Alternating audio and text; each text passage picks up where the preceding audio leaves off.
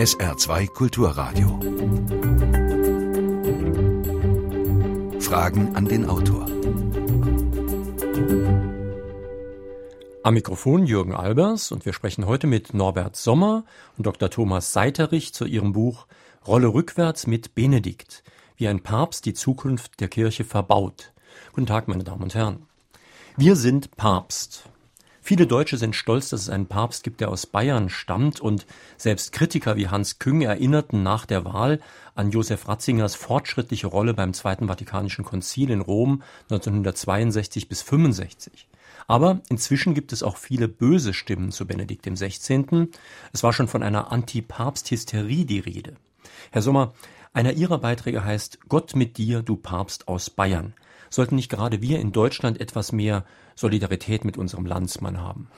Ich glaube nicht, dass man äh, in diesem Fall, wo er zum Chef einer Weltkirche gewählt worden ist, jetzt auf nationalistischen Gründen sagen muss, den darf man nicht kritisieren, wir müssen zu ihm halten. Es kommt hinzu, dass er auch nie Solidarität mit der deutschen Kirche gehabt hat, mit der Kirche, der katholischen Kirche in Deutschland.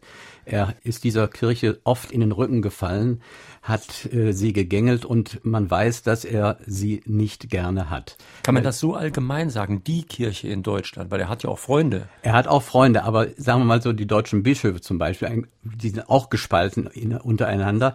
Aber ein Großteil davon, und zur Zeit, als Kardinal Lehmann Vorsitzender der Bischofskonferenz war, hat er immer wieder zu spüren bekommen, dass dieser Papst skeptisch ist über das, was sich in dieser Kirche tut. Mhm. Und es hat eingegriffen in Dinge, die eigentlich Sache der Ortskirche gewesen wären, nur weil ihm der Kurs nicht gepasst hat. Und es kommt dann noch hinzu, äh, diese Euphorie, die es gegeben hat, wir sind Papst, das war von einer bestimmten Gruppe ausgerichtet. Genauer gesagt von dem Blut- und Busenblatt Bild ausgerechnet. Genau, ganz, ganz genau von denen. Und man darf nicht vergessen, ich fand es jetzt sehr seltsam, dass Kardinal Schönborn von Wien gesagt hat, die Deutschen sind komisch. Erst rufen sie, wir sind Papst und jetzt kritisieren sie ihn. Da verwechselt er irgendwas, denn es sind immer andere Gruppen gewesen, die ihn damals gelobt haben und auch heute noch hinter ihm stehen und die, die von Anfang an kritisch ihm gegenübergestanden haben. Mhm. Und als letztes noch muss man hinzufügen, er selbst betont immer wieder, dass er in erster Linie Bayer ist. Er ist für Bayern tut er alles. Er ist Bayer und sagt dann, und dann muss ich daneben noch eben eine Weltkirche leiten. Herr Seiterich, Sie schreiben im Buch ein Kapitel über Geschwisterlichkeit oder absolute Monarchie. Ist es denn nicht eine Stärke der katholischen Kirche, einen zentralen Repräsentanten zu haben?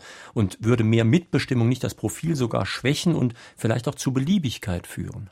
Sie haben recht, auf der Ebene des Marketings, der Verkaufe oder auch der medialen Präsenz weltweit mag das ein großer Vorteil sein. Man hat eine Gestalt, diese Gestalt hat ein Gesicht, dieser Mann trägt weiße Kleidung, er ist wunderbar abbildbar. Wo er auftritt, da jubeln Zehntausende bis Millionen. Aber abseits von dieser Ebene einer doch, wie soll ich sagen, einer oberflächlichen Verkaufe täte es der katholischen Kirche dringend Not, mehr Geschwisterlichkeit, mehr Konziliarität wieder zu entdecken. Wenn man sich überlegt, dieser absolute päpstliche Monepiskopat, diese Monarchie, die ist jüngsten Datums in der Kirchengeschichte, die ist 1870 eingeführt worden und äh, verfestigt worden in dem damaligen Dogma von der Unfehlbarkeit des Papstes in Glaubens- und Sittenfragen. Ich erinnere an Folgendes. Um die Jahrtausendwende herum fand die letzte wirklich kontroverse theologische Diskussion innerhalb der Kurie des Vatikans statt.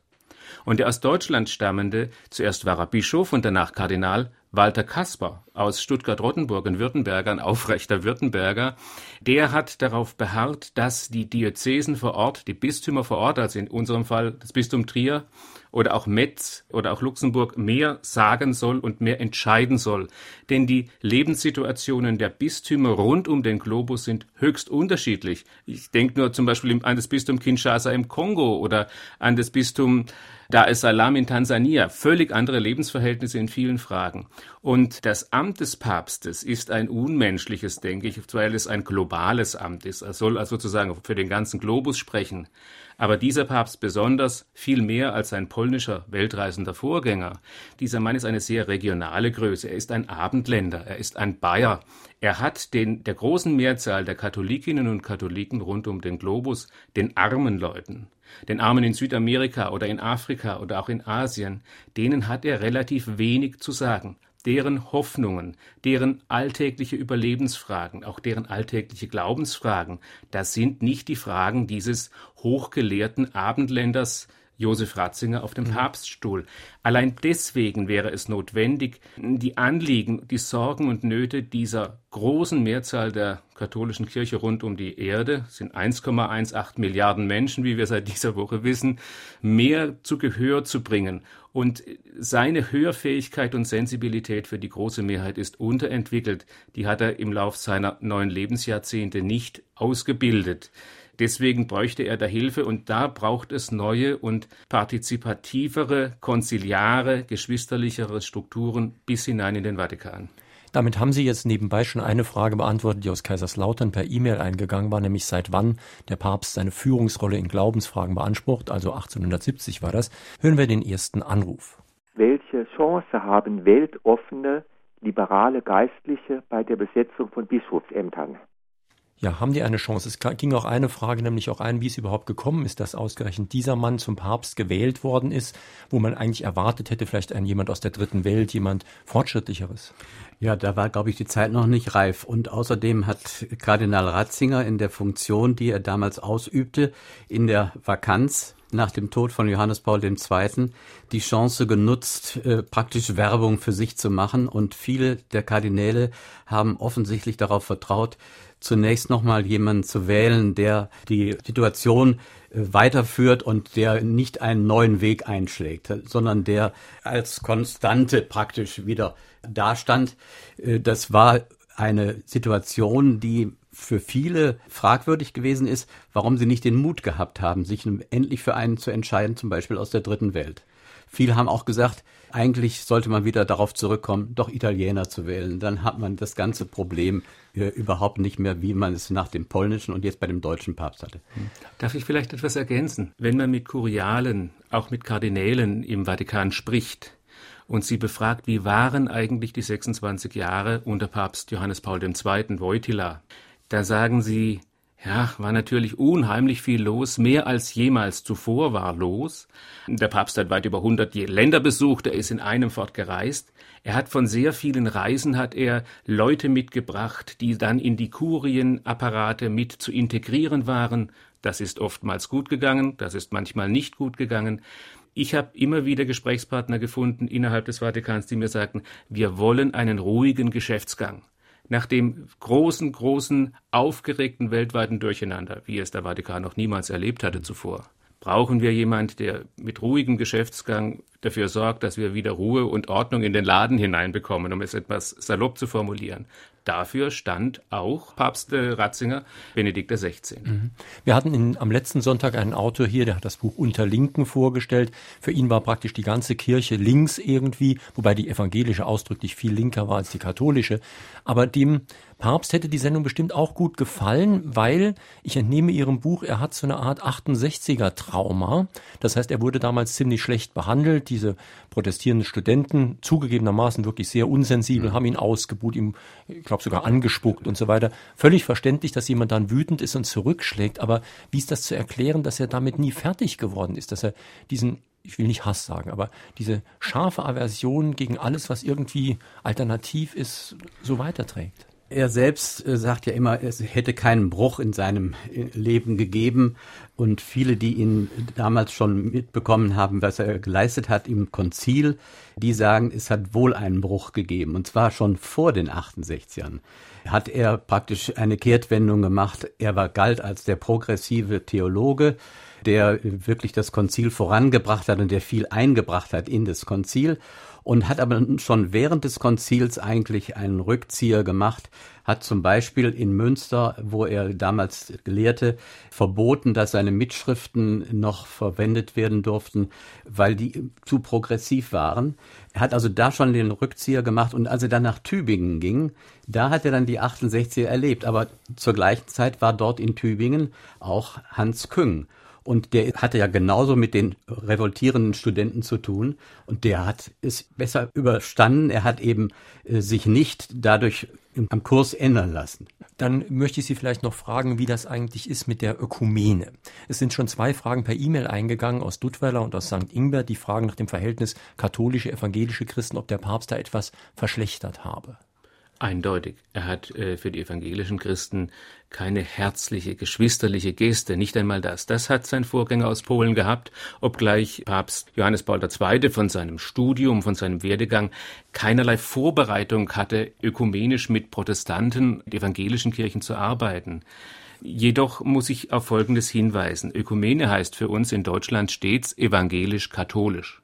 Wir sind das einzige Land in der Welt neben der Schweiz, in der es nahezu gleich viele evangelische wie katholische Christen gibt. Wenn man also mit dem Ökumene-Verantwortlichen im Vatikan, Kardinal Kasper, spricht, dann sagt er einem, wir haben derzeit mit 14 Kirchen oder mit noch mehr Kirchen ökumenische Dialoge laufen. Das sind die Aramäer, das sind die Syrochaldäer, das sind die, die Malabaren, das sind alle möglichen orientalische Kirchen oder aber auch Evangelikale oder Mennoniten und mit denen läuft es wunderbar. Nur mit den die Lutheraner und die Press und die Reformierten oder die Evangelischen in Deutschland, die kommen in dieser Aufzählung nicht vor.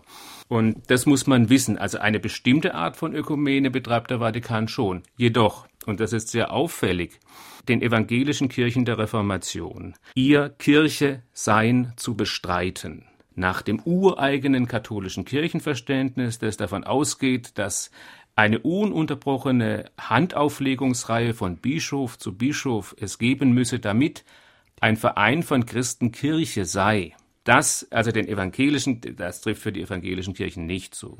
Den evangelischen Kirchen also immer wieder zu sagen, ihr seid eigentlich keine Kirche, nach unserem katholischen Verständnis. Das ist ein großes Anliegen von diesem Papst. Das hat er zum ersten Mal so deutlich gemacht im, Jahr, im ökumenischen im Heiligen Jahr 2000 in der Erklärung Dominus Jesus. Die hat damals einen einen Klimasturz gegen die, mit den, im Verhältnis mit den Evangelischen ausgelöst.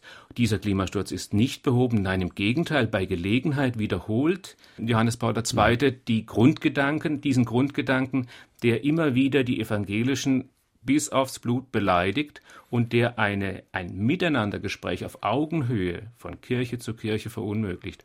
Das halte ich für eines gerade aus deutscher Sicht für eines der größten äh, Gravamina und Versäumnisse und Schwachpunkte dieses Pontifikats. Dieses Dokument Dominus Jesus war ja damals von Ratzinger entworfen worden, ist dann zwar vom Papst unterschrieben worden, aber man weiß, dass der keineswegs äh, der Meinung war, dass das äh, der beste Weg ist, so zu tun. Und er hat dann hinterher, nachdem das Dokument veröffentlicht war und auch die Reaktionen offensichtlich, mehrmals gezeigt, dass er ganz anders gehandelt hat. Mhm. Er hat, er hat sich den Protestanten, also der frühere der frühere, der mhm. frühere Papst, während eben Kardinal Ratzinger in der damaligen Eigenschaft und jetzt eben als Papst das nochmal wiederholt hat. Praktisch, mhm. nein, das muss so sein. Dominus Jesus, die sind keine Kirche. Nochmal also, eine telefonische Frage an Norbert Sommer und Dr. Thomas Seiterich. Ich bin kein Katholik, aber ich frage mich, ob die Kirche nicht in Jahrhunderten denkt. Und war es nicht eine vergebene Chance, Johannes Paul II. mehr Standards gesetzt zu haben, an denen der neue Papst nicht hätte rütteln können? Siehe Regensburger Rede, Judenproblem. Zweitens, Opus Dei. War Johannes Paul II. nicht ein Befürworter dieses Opus Dei? Und wie steht der neue Papst zu Opus Dei? Kann ich gerne ja. dazu antworten. Das Verhältnis von Johannes Paul II. zu seinem damaligen Glaubenskongregationschef Josef Ratzinger, Kardinal Ratzinger, dem heutigen Papst, war überaus eng. Und man muss es sich etwas schematisiert so vorstellen. Die theologischen, systematischen Papiere, die gab der Papst aus Polen bei dem Theologen aus Bayern in Auftrag. Also insofern ist da nicht so ein großes Gegeneinander. Sie haben recht, wenn Sie darauf hinweisen, dass Johannes Paul II. ganz anders umgegangen ist, beispielsweise mit den Muslimen. Der ging mit den Muslimen um ich sag's mal im Bilde, so wie in Lessings Ringparabel, wir haben ein Stück der Wahrheit, ihr habt ein Stück der Wahrheit, gemeinsam beten wir den barmherzigen Gott an, also lasst uns Brüder und Schwestern sein und Frieden miteinander halten. Darauf haben sich muslimische Gesprächspartner rund um die Erde sehr gern eingelassen. Papst Johannes Paul II. hat wiederholt große Auftritte und Reden gehalten an muslimische Jugendliche, beispielsweise in Marokko, aber auch in anderen islamischen Ländern. Da hat der jetzige Papst eine klare Akzentverschiebung vorgenommen. Der jetzige Papst ist ein Dogmatiker. Die Dogmatiker, die lehren die Kirchenlehre. Die Versuchung ihrer Zunft liegt darin, dass sie Rechthaber sind. Sie wissen, was richtig ist und was falsch ist. Und auf das dogmatische richtig-falsch-Feld hat Benedikt XVI. Das, den Dialog mit den Muslimen verschoben in seiner Regensburger Rede. Auf diesem Feld müht sich nun dieser Dialog ab und ich muss sagen, dass ich sehr dankbar und froh bin, dass muslimische Wissenschaftler rund um die Erde versuchen, auch auf diesem komplizierten, komplizierteren Feld etwas Gutes mit, den, mit der katholischen Kirche hinzukriegen.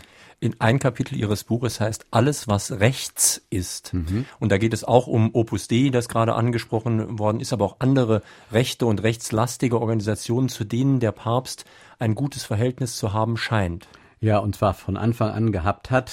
Das heißt, äh, seit seinem Weggang von Tübingen, als er nach Regensburg gegangen ist, von da an hat er eigentlich sich ständig mit den ganz rechten, mit dem rechten Lager angebandelt und hat dort äh, eigentlich seine Heimat gefunden. Und das sind die unterschiedlichsten Gruppierungen. Das sind auch äh, Gruppierungen, die gegen die Befreiungstheologie Lateinamerikas sind.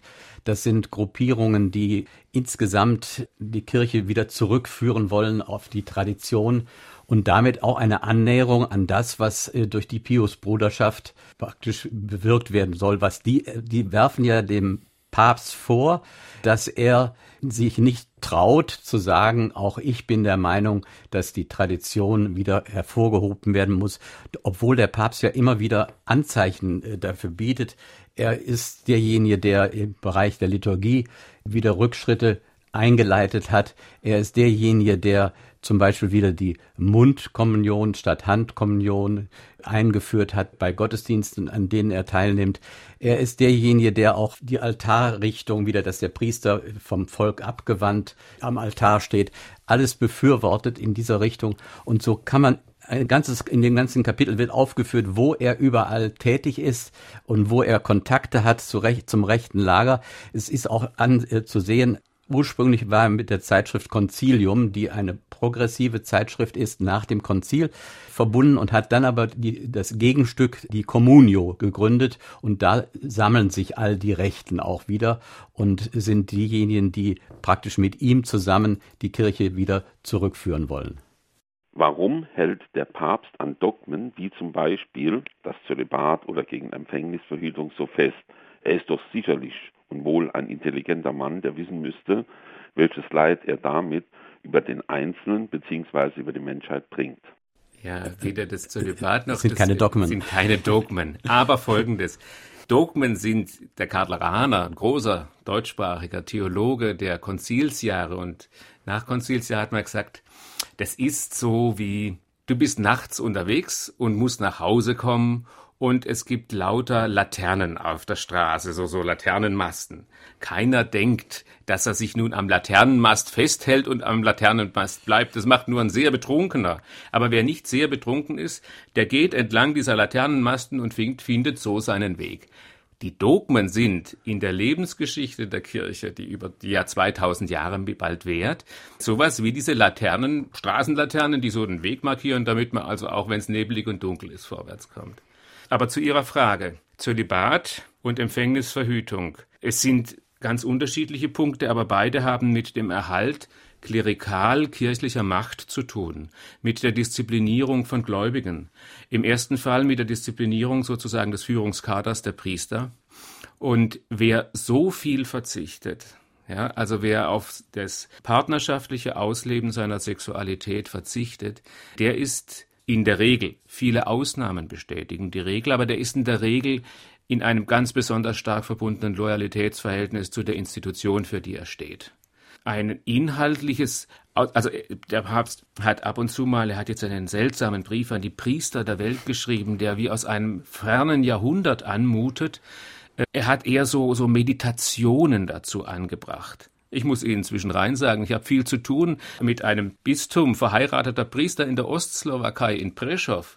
Das sind also Slowaken, die machen tolle Arbeit mit ganz armen Romas und so. Das ist ein Bistum, das kann sich vor Priestern nicht retten. Die haben ganz viele lebendige Priesterfamilien, sind katholisch so wie wir, nur halt 600, 700 Kilometer östlich der Ostgrenze der Bundesrepublik. Das zweite Empfängnisverhütung. Da bezieht die katholische Kirche eine prinzipialistische Extremposition, dass das Leben eben mit der Verschmelzung von Ei- und Samenzellen beginne und mit allen Mitteln des Rechts diese schon in Kern, in Nutsche vorhandene Person äh, geschützt werden müsse. Diese Position ist eingeschlagen worden 1968. Sie hat wahnsinnig viele Katholikinnen und Katholiken vor den Kopf gestoßen, aus der Kirche verdrängt. Also eine amtskirchliche Position, die Aber von dem ganz großen Teil der Kirche, des Kirchenvolkes nicht getragen und nicht ja. geteilt wird. Mhm ist nach traditioneller kirchlicher Lehre nichtig. Und das gilt beispielsweise für dieses, für diese Position, die vielleicht, die nur von ganz wenigen Prozent der Katholiken in der Welt eingehalten wird. Hm. Aber da muss es doch auch noch Unterschiede geben. Sie sagen Verschmelzung von Eizelle und Samenzelle und so weiter.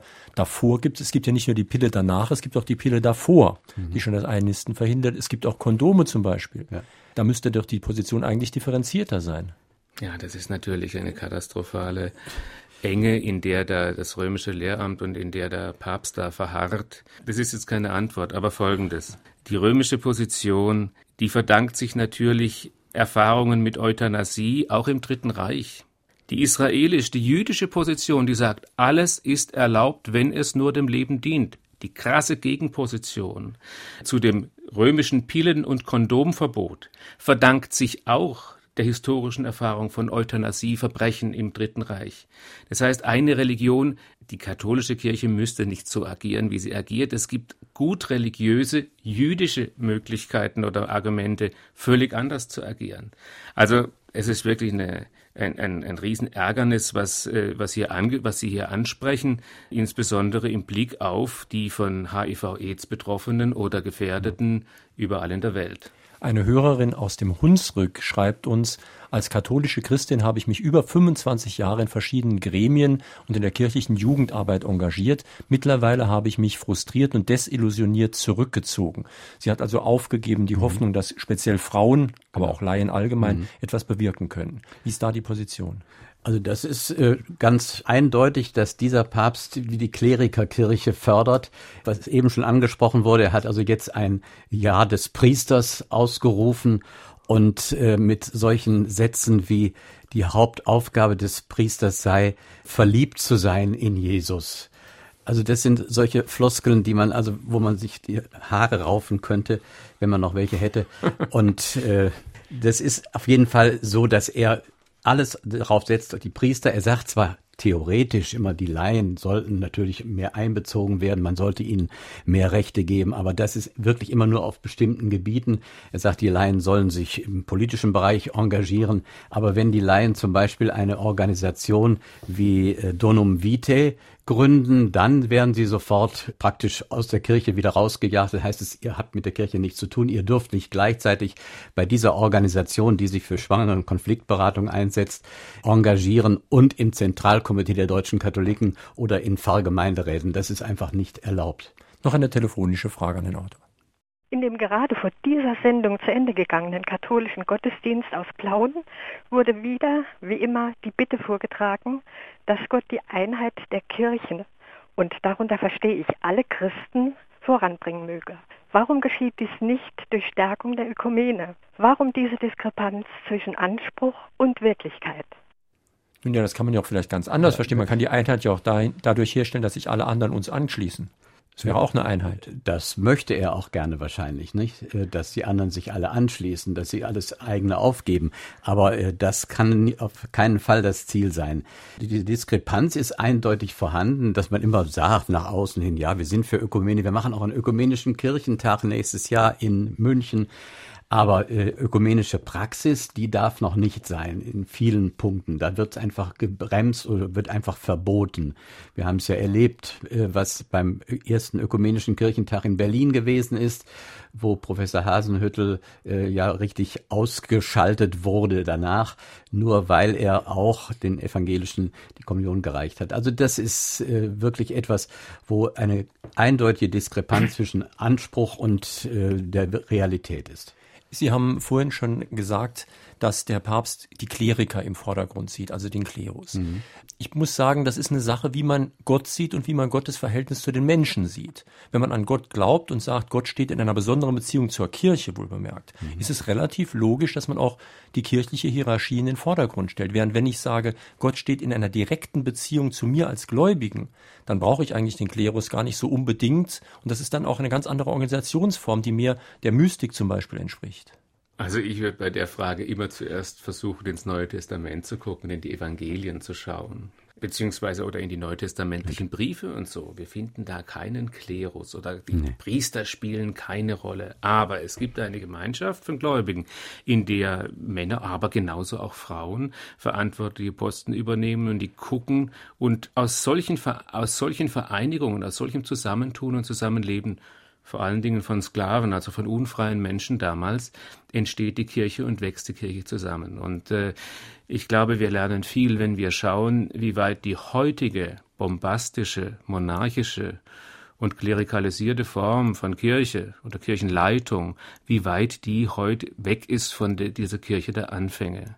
Es gibt immer wieder Versuche, Gottlob, auch in der katholischen Kirche, von unten her Erneuerung zu schaffen, also lebendige Gemeinde zu sein, gemeinsam das Evangelium zu leben und dann also auch in die Aufgaben des Tages reinzugucken und äh, versuchen, äh, auch Werktagschristinnen und Christ zu sein. Ich denke, darauf kommt es vor allem an in diesen Fragen. Petrus war kein Papst. Die sogenannte apostolische Sukzession und das gesamte Papsttum steht daher auf sehr wackeligen Beinen und basiert ausschließlich auf kirchlichen Machtinteressen. Auch die Anrede Heiliger Vater kann ich nicht nachvollziehen, denn in der Bibel steht schon, ihr habt nur einen Vater und zwar den im Himmel. Auch der Titel des Papstes Stellvertreter Christi, den man ja heute noch im Katechismus findet, durch nichts zu begründen. Was meinen die Autoren zu diesem Kontext? Kann ich nur voll und ganz zustimmen. Das ist genauso genau. meine Meinung. Also Heiliger Vater, diese Anmaßung, äh, das ist leider nicht auszurotten, aber es ist einfach wirklich unmöglich. Und äh, alles andere, was Sie gesagt haben, kann ich wirklich nur, oder können wir beide, ja. glaube ich, nur so unterschreiben. Eine Hörerin aus Saarbrücken meint, der Papst bekommt ja nicht nur von Christen Kritik, sondern auch von Andersgläubigen. Ohne dass er es gewollt hat, hat er Muslime, die damals nicht bei seiner interessanten Rede in Deutschland dabei waren, offensichtlich verärgert. Und die Hörerin meint, Kritik sollte egal von wem konstruktiv sein. Wie sehen Sie also das Verhältnis des Papstes jetzt zu anderen Religionen, sagen wir Judentum, Islam, Buddhismus? Also er ist nicht so offen wie sein Vorgänger. Sein Vorgänger hat wirklich viel getan, um speziell zum Judentum ein besseres Verhältnis herzustellen und äh, hat das nicht nur mit Gesten, sondern wirklich durch äh, regelrechte Annäherung äh, eindeutig gemacht. Das ist bei äh, Benedikt dem 16. anders. Er hat beispielsweise in Auschwitz die Gelegenheit nicht genutzt, um wirklich Schuld zuzugeben. Das fällt ihm ohnehin schwer, Schuld der Kirche zuzugeben. Das hat man auch gesehen im Jahre 2000, als äh, Johannes Paul II anlässlich dieses Jubiläumsjahres ein großes Schuldbekenntnis abgelegt hat, ablegen wollte, das dann zum großen Teil von Ratzinger gebremst wurde. Er hat dann hinterher zwar teilweise zugestimmt, aber hat immer davor gewarnt, wenn wir zugeben, dass die Kirche Fehler gemacht hat, dass sie schuldhaft gewesen ist, das kann ihr nur schaden und das äh, schadet der Einheit der Kirche und äh, deshalb müsste man davon Abstand nehmen. Das sind also wirklich Dinge, die bei diesem Papst äh, ganz anders sind als bei seinem Vorgänger. Der Vorgänger war auch der erste, der in eine Synagoge gegangen ist. Benedikt XVI. hat es jetzt nachgemacht, aber es war ein ganz anderer Auftritt als damals, was Johannes Paul II. gemacht hat. Johannes Paul II. war der Erste, der in eine Moschee gegangen ist und der wirklich versucht hat, ins Gespräch zu kommen mit den Muslimen. Das ist bei Benedikt XVI. alles an der Oberfläche und seine unsägliche Rede, das heißt dieses Zitat in der Regensburger Rede, das hat dem Dialog einfach geschadet zunächst. Ja, das hat ja einen solchen Aufstand gegeben und man fragt sich, wie konnte er sowas machen? Aber er hat ständig äh, tappt er in solche ja, in solche Fettnäpfchen. Fettnäpfchen, ja genau. Äh, das war, äh, wie gesagt, in Regensburg, das war in, in Auschwitz, das war in Lateinamerika, wo er dann so getan hat, als hätten die ja nur alle darauf gewartet, dass die Missionare damals gekommen sind und ihnen das Christentum gebracht haben, dass das mit Gewalt geschehen ist, was ihnen alles kaputt gemacht worden ist. Das spielte für ihn alles keine Rolle. Also von daher muss man wirklich fragen, äh, ist der Mann nicht belehrbar? Ist er immer noch der Professor, der meint, er alleine wisse, was richtig ist? Ich denke, Sie schießen in Ihrem Buch manchmal ein bisschen übers Ziel hinaus, obwohl ich das, was Sie jetzt gesagt mhm. haben, nachvollziehen kann. Weil Nehmen wir diesen Wahlkampf. Ich erwarte natürlich, dass die Vertreter verschiedener Parteien zivilisiert miteinander umgehen, mhm. die Menschenrechte des anderen achten und so weiter. Aber ich erwarte um Gottes Willen nicht, dass der Vertreter der CDU meint, die SPD hätte genauso recht wie sie. Und beim Papst scheinen sie das aber zu erwarten. Warum soll ein Papst nicht hoffen, die Juden mögen Christus anerkennen? Die Muslime hoffen auch, wir würden Mohammed anerkennen. Das ist ihr gutes Recht. Und die Juden hoffen auch, dass wir einsehen, dass das Judentum vielleicht doch noch ein bisschen besser ist als das Christentum. Äh, von hoffend, ja. Das, äh, würde keiner in Frage stellen. Nur äh, das praktisch aggressiv vorzugehen und jetzt offiziell Werbung zu machen, abzuwerben, das ist was ganz anderes. Und es ist so, dass praktisch genau dieses, dass man jetzt sagt, die anderen Religionen, die können auch zum Heil führen. Die anderen Religionen müssen wir anerkennen als gleichberechtigte Partner. Das ist etwas, was ja von den Pius-Brüdern massiv bekämpft wird. Die sagen, die Religionsfreiheit, äh, Gewissensfreiheit, das alles sind schreckliche Dinge, die die Kirche auf sich geladen hat, womit die Kirche sich angeblich überhaupt von der Tradition getrennt hat und damit praktisch sich selbst exkommuniziert hat. Auch das wird von den Pius-Brüdern gesagt. Ich erwähne die Pius-Brüder deshalb hier häufiger, weil der Anlass für das Buch ja eigentlich dieser Skandal war, dass im Anfang des Jahres Benedikt XVI. die vier exkommunizierten Bischöfe wieder rehabilitiert hat. Und zwar ohne Bedingungen. In ohne Ihrem Bedingungen, Buch heißt das, genau. das sei auch gegen das Kirchenrecht genau, geschehen. Ja, ja. Und diese Pius-Brüder, die berufen sich zum Beispiel auf äh, das dogmatische Konzil von Florenz aus dem Jahre 1442 und sagen immer wieder, da heißt es wörtlich, die Kirche glaubt fest, bekennt und verkündet, dass niemand, der sich außerhalb der katholischen Kirche befindet, nicht nur keine Heiden, sondern auch keine Juden oder Heretiker und Schismatiker des ewigen Lebens teilhaftig werden können, sondern dass sie in das ewige Feuer wandern werden, das dem Teufel und seinen Engeln bereitet ist, wenn sie sich nicht vor dem Lebensende ihr angeschlossen haben. Das ist deren Position. Und mhm. ich meine, da ist es dann schon wichtig, dass man nach dem Zweiten Vatikanischen Konzil doch ganz anders die Religionsfreiheit definiert hat und da eine Öffnung gegenüber den anderen Religionen mhm. eingeleitet hat. Ich hatte bei der Lektüre Ihres Buches schon manchmal das Gefühl, dass Sie mir suggerieren wollen, dass der Papst eigentlich so stark mit den Pius-Brüdern sympathisiert, dass er sie eigentlich gar nicht als Gegner sieht. Das ist kein Suggerieren, das ist weitgehend belegbares, äh, dass man in vielen Punkten sieht, es sind eigentlich seine Positionen dass er praktisch äh, auch sagt, die Tradition, die muss wieder viel stärker hervorgehoben werden. Wir haben uns einfach beim Konzil zu sehr davon getrennt. All das muss wieder rückgängig gemacht werden. Das ist seine Position gegenüber den Frauen in der Kirche, gegenüber den Laien. Das sind überall Punkte, wo man sagen kann, eigentlich sind sie da einer Meinung vor seiner Wahl, das schließt unmittelbar mhm. an, vor seiner, unmittelbar vor dem Konklave, bevor die Türen im Vatikan geschlossen worden sind für die Papstwahl, da hat er eine, hat der damalige Kardinal Ratzinger eine große Wahlrede in einem Gottesdienst in Predigtform gehalten.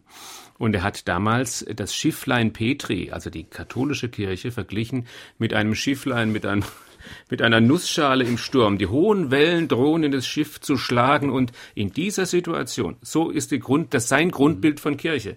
Ganz anders als beim Zweiten Vatikanischen Konzil, wo die Kirche Freude und, äh, und Leid aller Menschen teilen wollte. Nein, jetzt sind wir wieder sozusagen nicht wie die Mannen in der, in der Burg, die berannt wird. Wir sind wie im Schiff, ein Schifflein im Sturm. Da braucht es einen starken Kapitän, der sozusagen mit starker, ruhiger Hand für Ruhe im Panik, in der Panik des Schiffes sorgt und das Schiff durch die Wogen steuert. Und dafür hat er sich angeboten. Mhm. Dafür braucht aber der autoritäre, der starke Kapitän Benedikt XVI.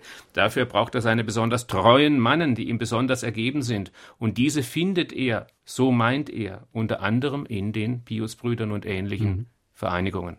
Ich habe den Eindruck, dass der Papst die in seiner Meinung nach rechtgläubige Kirche wiederherstellen will und dabei auch äh, gewisse Dinge, die vorkonziliar sind, wieder einführt. Und gleichzeitig habe ich auch den Eindruck, dass er in Kauf nimmt, dass er dadurch nicht unwesentliche Teile der Katholiken verprellt und aus der Kirche vertreibt. Kann man sagen, dass er anstrebt, eine kleine Kirche von rechtgläubigen Menschen zu haben, zumindest in Deutschland? Den Eindruck mag man manchmal gewinnen, gewinnen, insbesondere wenn man ins Abendland schaut, nach Westeuropa mhm. schaut. Seine Aussagen beispielsweise über die katholische Kirche in Deutschland oder über die katholische Kirche in den Niederlanden oder ähnlichen Ländern sind, äh, wenn man durch die Jahre geht, in denen er als Kardinal auch agierte, sehr naja, nicht hoffnungsfroh. Also das ist da, da schlägt sein Herz nicht. Also das, er scheint das preiszugeben oder er scheint das in weiten Teilen preiszugeben, weil es ihm nicht rechtgläubig genug erscheint, sondern zu sehr, in Anführungszeichen gesprochen, durchsetzt von protestantischem Denken. Wie, wie sind denn eigentlich hier in Deutschland die Kräfteverhältnisse, was die Meinung betrifft. Ihr Buch ist ja erschienen im Publikforum, in der Edition vom Publikforum. Wie viel katholische Christen repräsentiert diese Richtung? Jetzt zum Beispiel im Gegensatz zum Netzwerk katholischer Priester oder Forum deutscher Katholiken und so weiter. Ja, Forum Deutscher Katholiken ist ja das Gegenstück zum Zentralkomitee der deutschen Katholiken. Das ist natürlich viel umfassender und größer. Das ist eine kleine Gruppierung, das Forum Deutscher mhm. Katholiken, zwar sehr aggressiv und massiv in seinen Aussagen und in Stellungnahmen, aber äh, das ist kleiner. Das Netzwerk katholischer Priester ebenfalls. Es gibt äh, ganz andere Netzwerke, die aber nicht so öffentlichkeitswirksam sind. Und was Publikform betrifft, da können Sie, äh, seid ja, ihr wahrscheinlich... kann ich Folgendes dazu sagen. Wir sind also eine finanziell von den Kirchen, von evangelischer, aber auch vor allem katholischer Kirche völlig unabhängiges ökumenisches Magazin, Zeitung kritischer Christen haben 38.000 500 Abonnentinnen und Abonnenten rechnen, müssen damit rechnen, aufgrund von Forschungen, dass wir etwa 100.000 Leserinnen und Leser haben. Das sind die aufgeschlossenen kirchlichen Multiplikatorinnen und Multiplikatoren in Deutschland. Ansonsten quantifizieren ist sehr schwierig. Also unsere Leserinnen und Leser sind Religionslehrer, sind Gewerkschaftsfunktionäre, sind Erwachsenenbildner, sind Priester und ähnliches. Und Viele von ihnen sind engagiert in allen demokratischen Parteien beziehungsweise oder in den Verbänden, die dann sich zusammenfinden zum Zentralkomitee der deutschen Katholiken. Oder aber sie sind Kirchenreformerinnen und Kirchenreformer, die sich verbunden fühlen mit der Initiative Kirche von unten oder aber wir sind Kirche. Wir haben etwa ein Drittel evangelische Abonnenten und zwei Drittel Katholikinnen mhm. und Katholiken. Ich möchte mal über ein, ein, Thema sprechen, das auf den ersten Blick vielleicht etwas abstrakt und theoretisch klingt, nämlich das Gottesbild.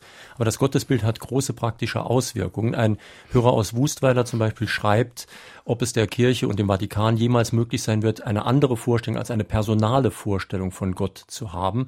Und in Ihrem Buch steht auf Seite 60 auch, dass der Papst ein personales Gottesverständnis hat, weil nur ein solcher Gott einen Willen haben kann. Ich sage das jetzt mal jetzt noch mal ein bisschen einfacher. Also diese Vorstellung Gott als eine Person, als ein Vater, dieses Gleichnis wird ja immer wieder schon im Vater Unser und so verbreitet. Die Frage ist aber, ob das überhaupt stimmt. Also Williges Jäger, den wir in dieser Sendung hatten, war ganz entschieden gegen eine solche Personvorstellung, Gott als Person. Und das hat ja sehr praktische Auswirkungen auf unseren Glauben. Wenn das eine Person ist, rede ich mit dem wie mit einer Person, ist das etwas ganz Großes, allumfassendes, könnte Pantheismus daraus folgen und alles Mögliche. Wir haben davon auszugehen, dass Jesus seinen Gott mit Vater ansprach. Das ist vielfach überliefert im Neuen Testament. Das ist Kern vom Kern des jesuanischen Bezugs zu Gott. Davon kann ich persönlich mich als Christ auch 2000 Jahre später nicht losmachen. Ich weiß zwar, dass in unserer äh, Glaubens- und Spiritualitäts- und Mystikgeschichte es Mystikerinnen und Spiritualitätsfrauen und Männer gab, die eher apersonal, so wie Willigis Jäger, der ja aus dem Christentum kommt, von Gott gesprochen haben. Aber desungeachtet ist mir natürlich klar, dass die großen Zeuginnen und Zeugen beispielsweise meines Lebens, die Jesuiten in El Salvador, die 1989 wegen ihres Engagements für die Kirche der Armen und für die Befreiungstheologie allesamt ermordet worden sind und ich gut kannte, die haben, die haben mit Gott gesprochen und zu Gott gesprochen und deswegen tue ich das auch. Hören wir noch einen Anruf. Erstens, wo uns dieser Papst hinführt, erkenne ich an seinen Äußerungen über die Inquisition. Er hat sie mehr oder weniger verteidigt, indem er sagte, die Opfer wurden wenigstens angehört. Und zweitens, während seiner Amtszeit wurden Tausende von Priestern als Exorzisten ausgebildet. Dann kann man klar erkennen, wo er die Kirche hinführt. Ja, da kann ich auch wieder nur zustimmen. Das sind äh, Entwicklungen, die leider man zur Kenntnis nehmen muss und wo man wirklich nur den Schluss ziehen kann, er führt die Kirche zurück. Also auch da wieder keine Selbstkritik, auch historisch gesehen. Man könnte ja mal Nein, zugeben, dass ja man eben. vor vielen Jahrhunderten auch Fehler gemacht hat, mhm. wobei er ja ausgerechnet sozusagen der Nachfolger der Inquisition. Eben, genau, als Leiter der Glaubensbehörde ja genau gewesen ist. Und äh, dann äh, auf ganz andere Art, natürlich nicht mehr mit Folter und so, aber äh, doch heftig zugeschlagen hat. In dem Buch haben wir ja auf zwei Seiten aufgelistet, was an wichtigen Entscheidungen in seiner Zeit als oberster Glaubenswächter da von ihm gekommen ist, welche Leute er verdammt hat, welche er aus der Kirche praktisch verjagt hat, wo er Verbote ausgesprochen hat. Das ist alles eindeutig etwas, was auch damals, als man gefragt wurde, na, was, was hältst du denn davon, dass dieser jetzt Papst geworden ist, dieser Josef Ratzinger, dass man da schon gesagt hat, man muss doch nur sehen, was hat er in der Zeit, in den vielen Jahren als äh, oberster Glaubenswächter getan? Was hat er da angerichtet? In welche Richtung ist es gegangen? Und er hat ja jetzt den, den Job neu besetzen lassen durch einen amerikanischen Bischof und der ist praktisch ganz in seinem Sinne. Und man sieht jetzt eine Art neue Inquisition. Die haben jetzt ein Dreijahresprogramm aufgelegt, um die Frauenorden in den USA zu überprüfen, ja. Und dann rufen sie auf der einen Seite das Jahr des Priesters aus, aber die Priester werden nicht jetzt irgendwie kontrolliert, sondern man geht an die Frauenorden, weil die ihnen zu progressiv sind, weil die äh, praktisch äh, so große, glänzende Arbeit leisten, aber eben nicht als Nonnen verkleidet sind, sondern in Zivilkleidung herumlaufen und wirklich dort vor Ort eine unglaublich tolle Arbeit leisten. Die werden jetzt überprüft auf ihren Gehorsam hin zum Beispiel. Sie wollten was ergänzen? Lassen Sie mich noch was ganz vielleicht missverstehbares sagen mhm. zu den äh, Exorzisten, zu den Teufels, äh, Teufelsaustreibern. Es ist so, früher war das in der katholischen Kirche viel weniger geregelt. Der Papst hat nun verfügt, dass das stärker geregelt wird. Wenn wir in die afrikanische Lebenswelt gehen oder in die Regionen, wo die vielen Millionen Armen in Südamerika leben, dann kommen wir in eine Welt, in der es an jeder Straßenecke Teufelsaustreibungen gibt. Teufelsaustreibungen insbesondere durch neue evangelikale oder fundamentalistische Kirchen, die völlig, ja, wie soll ich sagen, die hat einfach, einfach so verfü verfügt werden.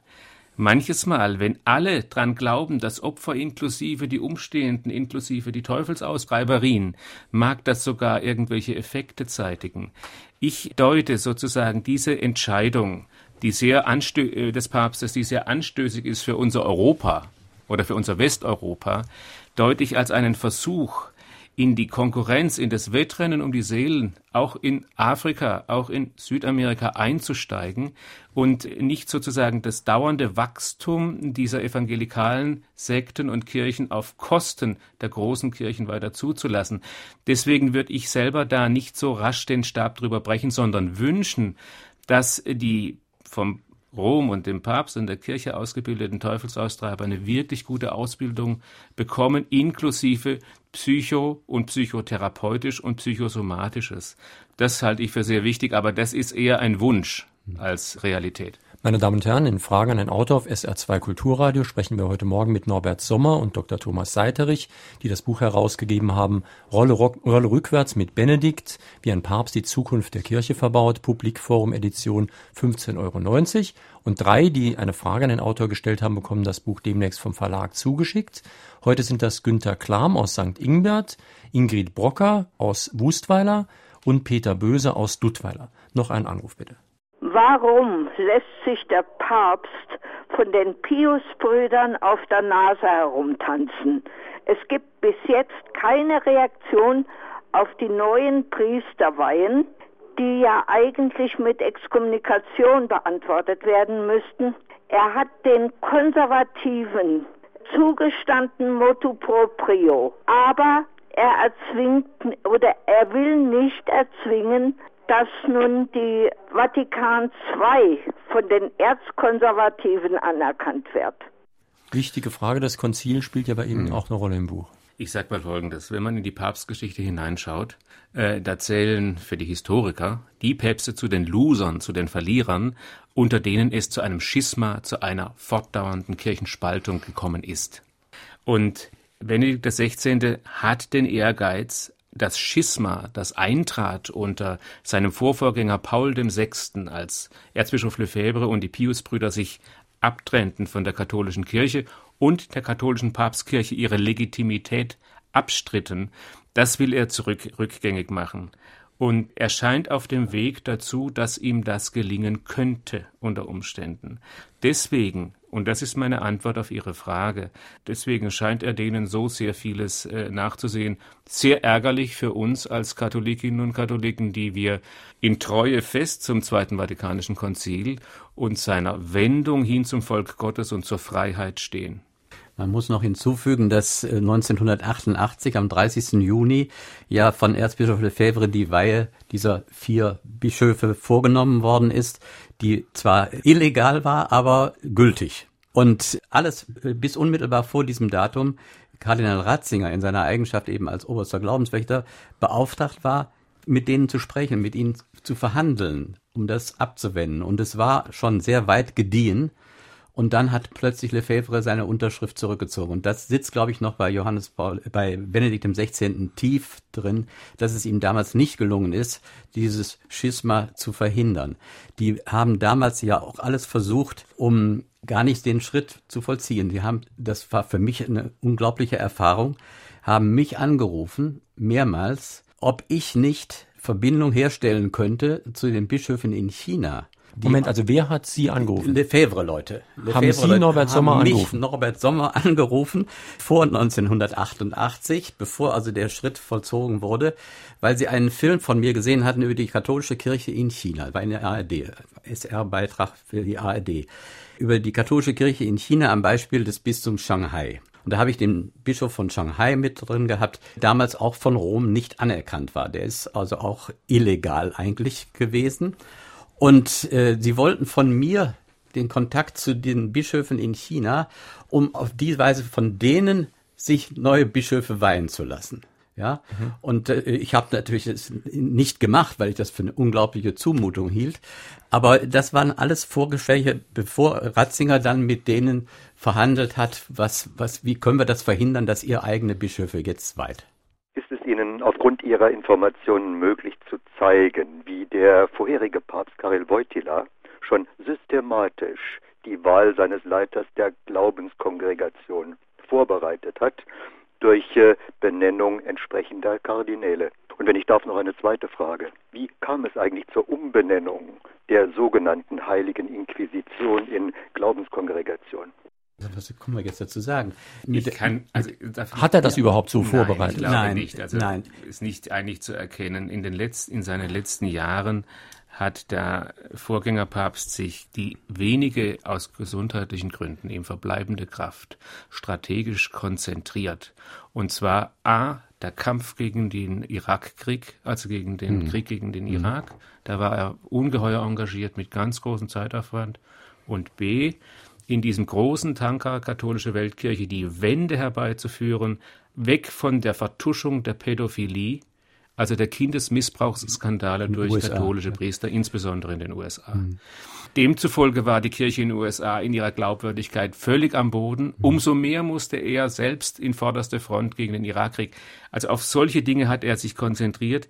Man kann nicht sagen, dass er in irgendeiner Weise die Wahl seines Nachfolgers äh, vorgeplant hat. Aber Heute die, kann man das nicht sagen. Nee, Vielleicht ich, werden eines Tages Dokumente auftauchen. Wenn ich die Frage richtig verstanden habe, dann ging es darum, dass er durch Wahlentscheidung, wen er gewählt hat, auserwählt hat als äh, neue Kardinäle, dass dadurch praktisch das ja also die Personalpolitik, die Personalpolitik, das, das hat man ihm ja vorgeworfen, dass er auch in, in, den Niederlanden und so, dass da überall Bischofsposten neu besetzt mhm. wurden mit konservativen ja. Leuten, die dann Garanten, Garanten dafür gewesen sein sollten, dass äh, ein mhm.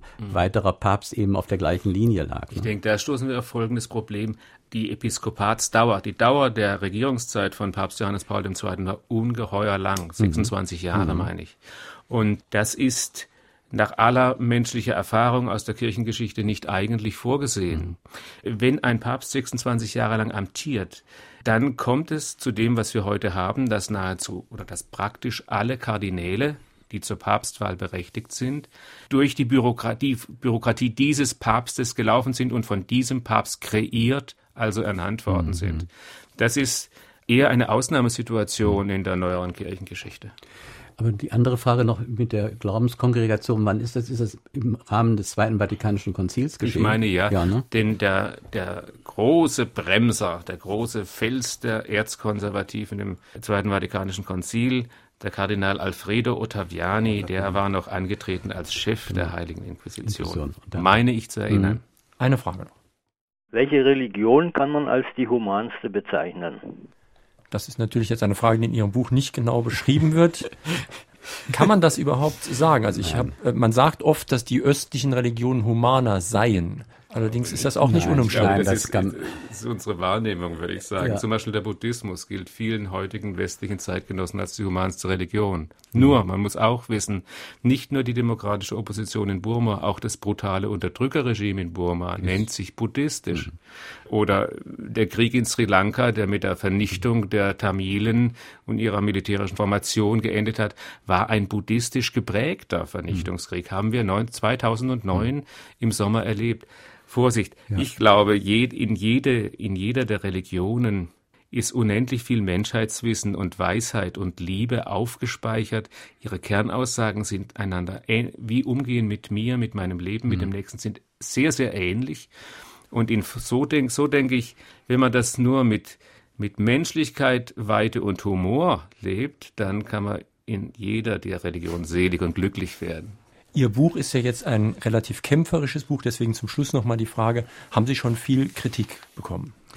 Nein, das hält sich unglaublich in Grenzen. Es ist eigentlich mehr Lob als Kritik. Es gab von ganz rechts äh, gab es eine Kritik aufgrund einer guten Besprechung in Deutschland Radio Kultur das wurde von sehr vielen aufgegriffen und da hieß es dann immer nur dieses Hassbuch von Norbert Sommer und Thomas Seiterich und machen jetzt ganz raffiniert, also auch die Pius-Brüder haben in ihrem Online-Auftritt, sind darauf eingegangen, aber immer so, dass sie sich das nicht auf sich beziehen, sondern sagen, dieser arme Papst, der wird jetzt so gerüffelt. Meine Damen und Herren, den fragenden Autor auf SR2 Kulturradio waren das heute Morgen Norbert Sommer und Dr. Thomas Seiterich zu dem Buch Rolle rückwärts mit Benedikt, wie ein Papst die Zukunft der Kirche verbaut, Publikforum Edition 15,90 Euro. Die Sendung, die Sie gerade gehört haben, stelle ich morgen früh ins Internet. Sie können sich dann herunterladen, kopieren und weiterverbreiten. In unserem zweiten Podcast oder Abrufffach im Internet finden Sie Klassiker. In dieser Woche neu eine Sendung von 1995, Monika und Udo Tworuschka, Denkerinnen und Denker der Weltreligionen im 20. Jahrhundert. Passt ja sehr gut zur letzten Frage, die wir gerade gehört haben. Am nächsten Sonntag ist unser Gesprächspartner Dr. Hans-Peter Martin. Das Buch heißt Die Europa-Falle, das Ende von Demokratie und Wohlstand. Es geht da um sehr harte Vorschläge, zum Beispiel die Zahl der Abgeordneten und Mitarbeiter europäischer Institutionen zu halbieren und faire und wirklich verbindliche Volksabstimmungen einzuführen. Das also am kommenden Sonntag in Fragenden Autor. Ich hoffe, Sie schalten auch dann wieder ein. Schönes Weiterhören wünscht Ihnen jetzt noch Jürgen Albers.